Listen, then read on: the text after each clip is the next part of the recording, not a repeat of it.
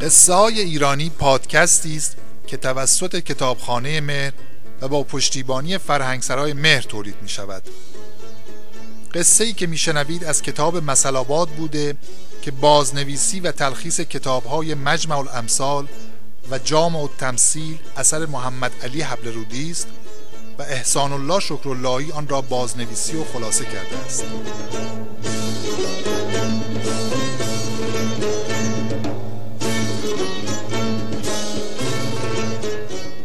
جایی که نمک خوری نمکدان نشکند.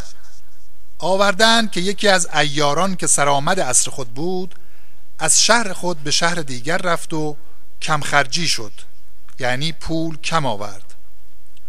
با خود گفت لازم است دست به کار دست بردی بشوم ولی نبا دست پاچگی. اگر به خانه درویشان و فقیران بروم چیزی دستم را نمی‌گیرد. و دست خالی باز میگردم باید که دل به دریا بزنم و خودم را به خانه سلاطین بیاندازم که استاد من گفته است جوینده یابنده است. پس به منزل بازگشت و هرچه داشت به گرو گذاشت. تا بیل و کلنگ و تناب و کیسه و سایر ابزار راهزنی و هرچه لازم بود تدارک دید و منتظر شد تا شب شود. وقتی شب فرا رسید به پشت دیوار قصر آمد و شروع کرد به نقب زنی و خاک آن را با کیسه بیرون می آورد و پخش می کرد که کسی متوجه تل خاک نشود. سه شب تمام کارش این بود. تا اینکه شب سوم به خزانه سلطان رسید و وقتی وارد شد دید آنقدر پول نقد و طلا و جواهر آنجا وجود دارد که می تواند تا آخر عمر او را بینیاز کند. تا می توانست از آن صندوق های طلا و جواهر بیرون برد و به درون نقب گذاشت. آخرین بار که داخل خزانه شد تا جواهرات را بیرون بیاورد ناگهان چیزی براق و درخشنده توجهش را جلب کرد. با خود گفت شاید این گوهر شب چراغ است.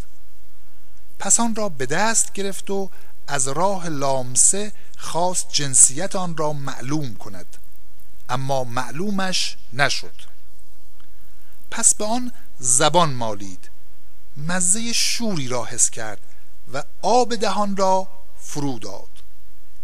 فهمید که آن شیء براق بلور نمک است. ناگاه از ناراحتی آن را به زمین زد و گفت اه که همه رنج و زحمت من ضایع شد.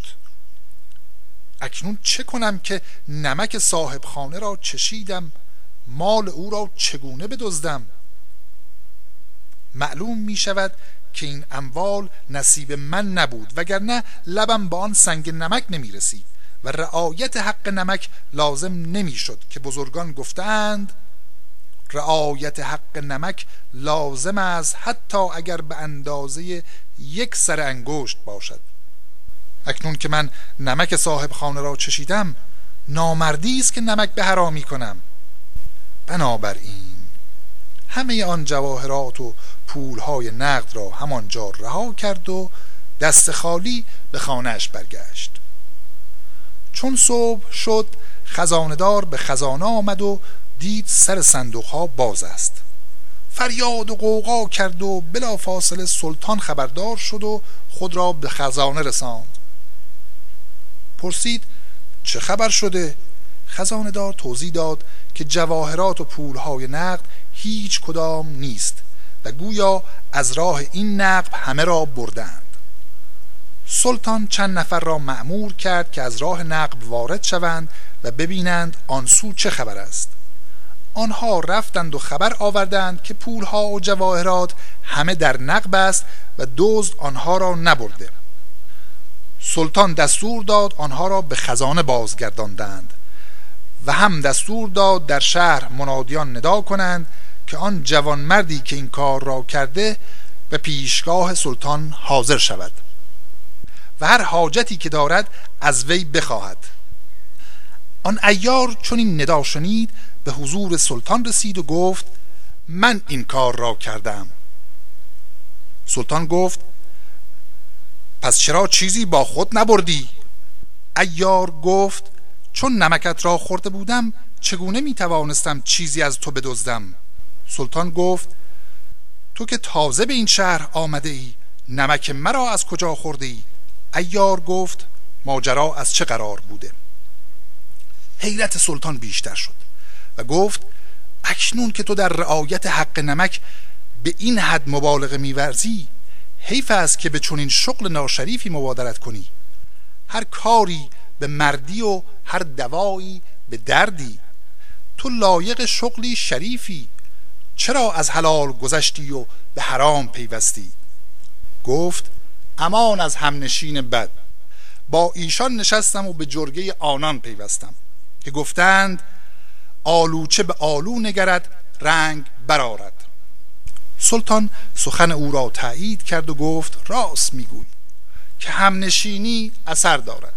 همنشین تو از تو به باید تا تو را عقل و دین بیافزاید و نیز گفتند با بدان کم نشین که درمانی خوپذیر است نفس انسانی. سلطان با پند و اندرز او را توبه داد و با وی مهربانی کرد و هر روز نزد سلطان قرب و منزلت بیشتری میافت تا آنجا که محرم اسرار وی شد.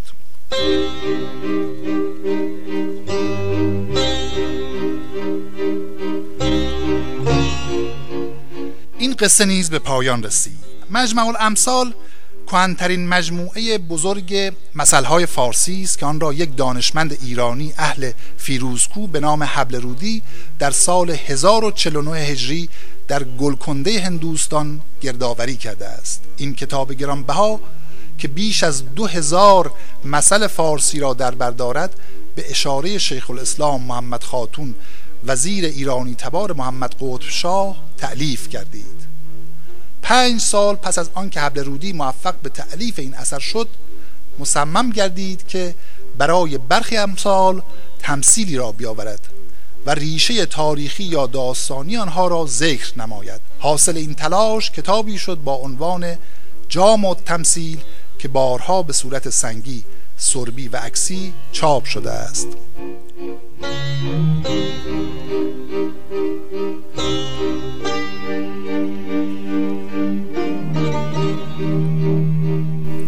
پادکست را من ابوالفضل نجاری به همراه محسن سعادت و داوود وجدی تهیه کردیم.